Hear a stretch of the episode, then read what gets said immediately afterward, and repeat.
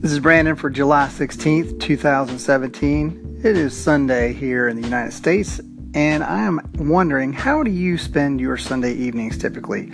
Are you just chilling out, or are you hunkering down for the week ahead?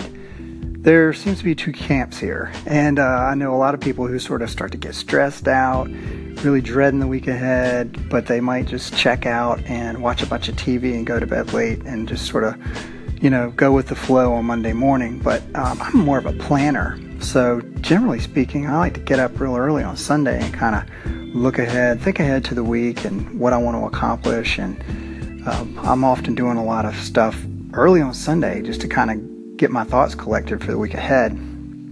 So then I can spend the rest of the day, yeah, relaxing and doing stuff with the family and all that. And then maybe in the evening spend a little bit of time. But I don't like to spend like the last hours of Sunday, you know, pounding through a bunch of emails and getting ready for stuff. I would prefer to have had that done on maybe Friday. And that's another good technique is just, you know, plan ahead.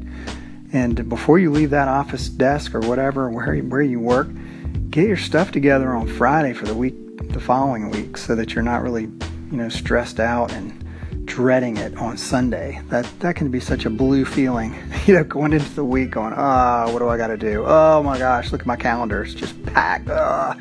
So otherwise, if you you know if you can sort of brace yourself for that ahead of time, you can go into the weekend, get yourself refreshed, and be rocking and ready to go on Monday morning. So have a great one. Call in to the station anchor.fm and let me know what your routine is on Sundays tonight.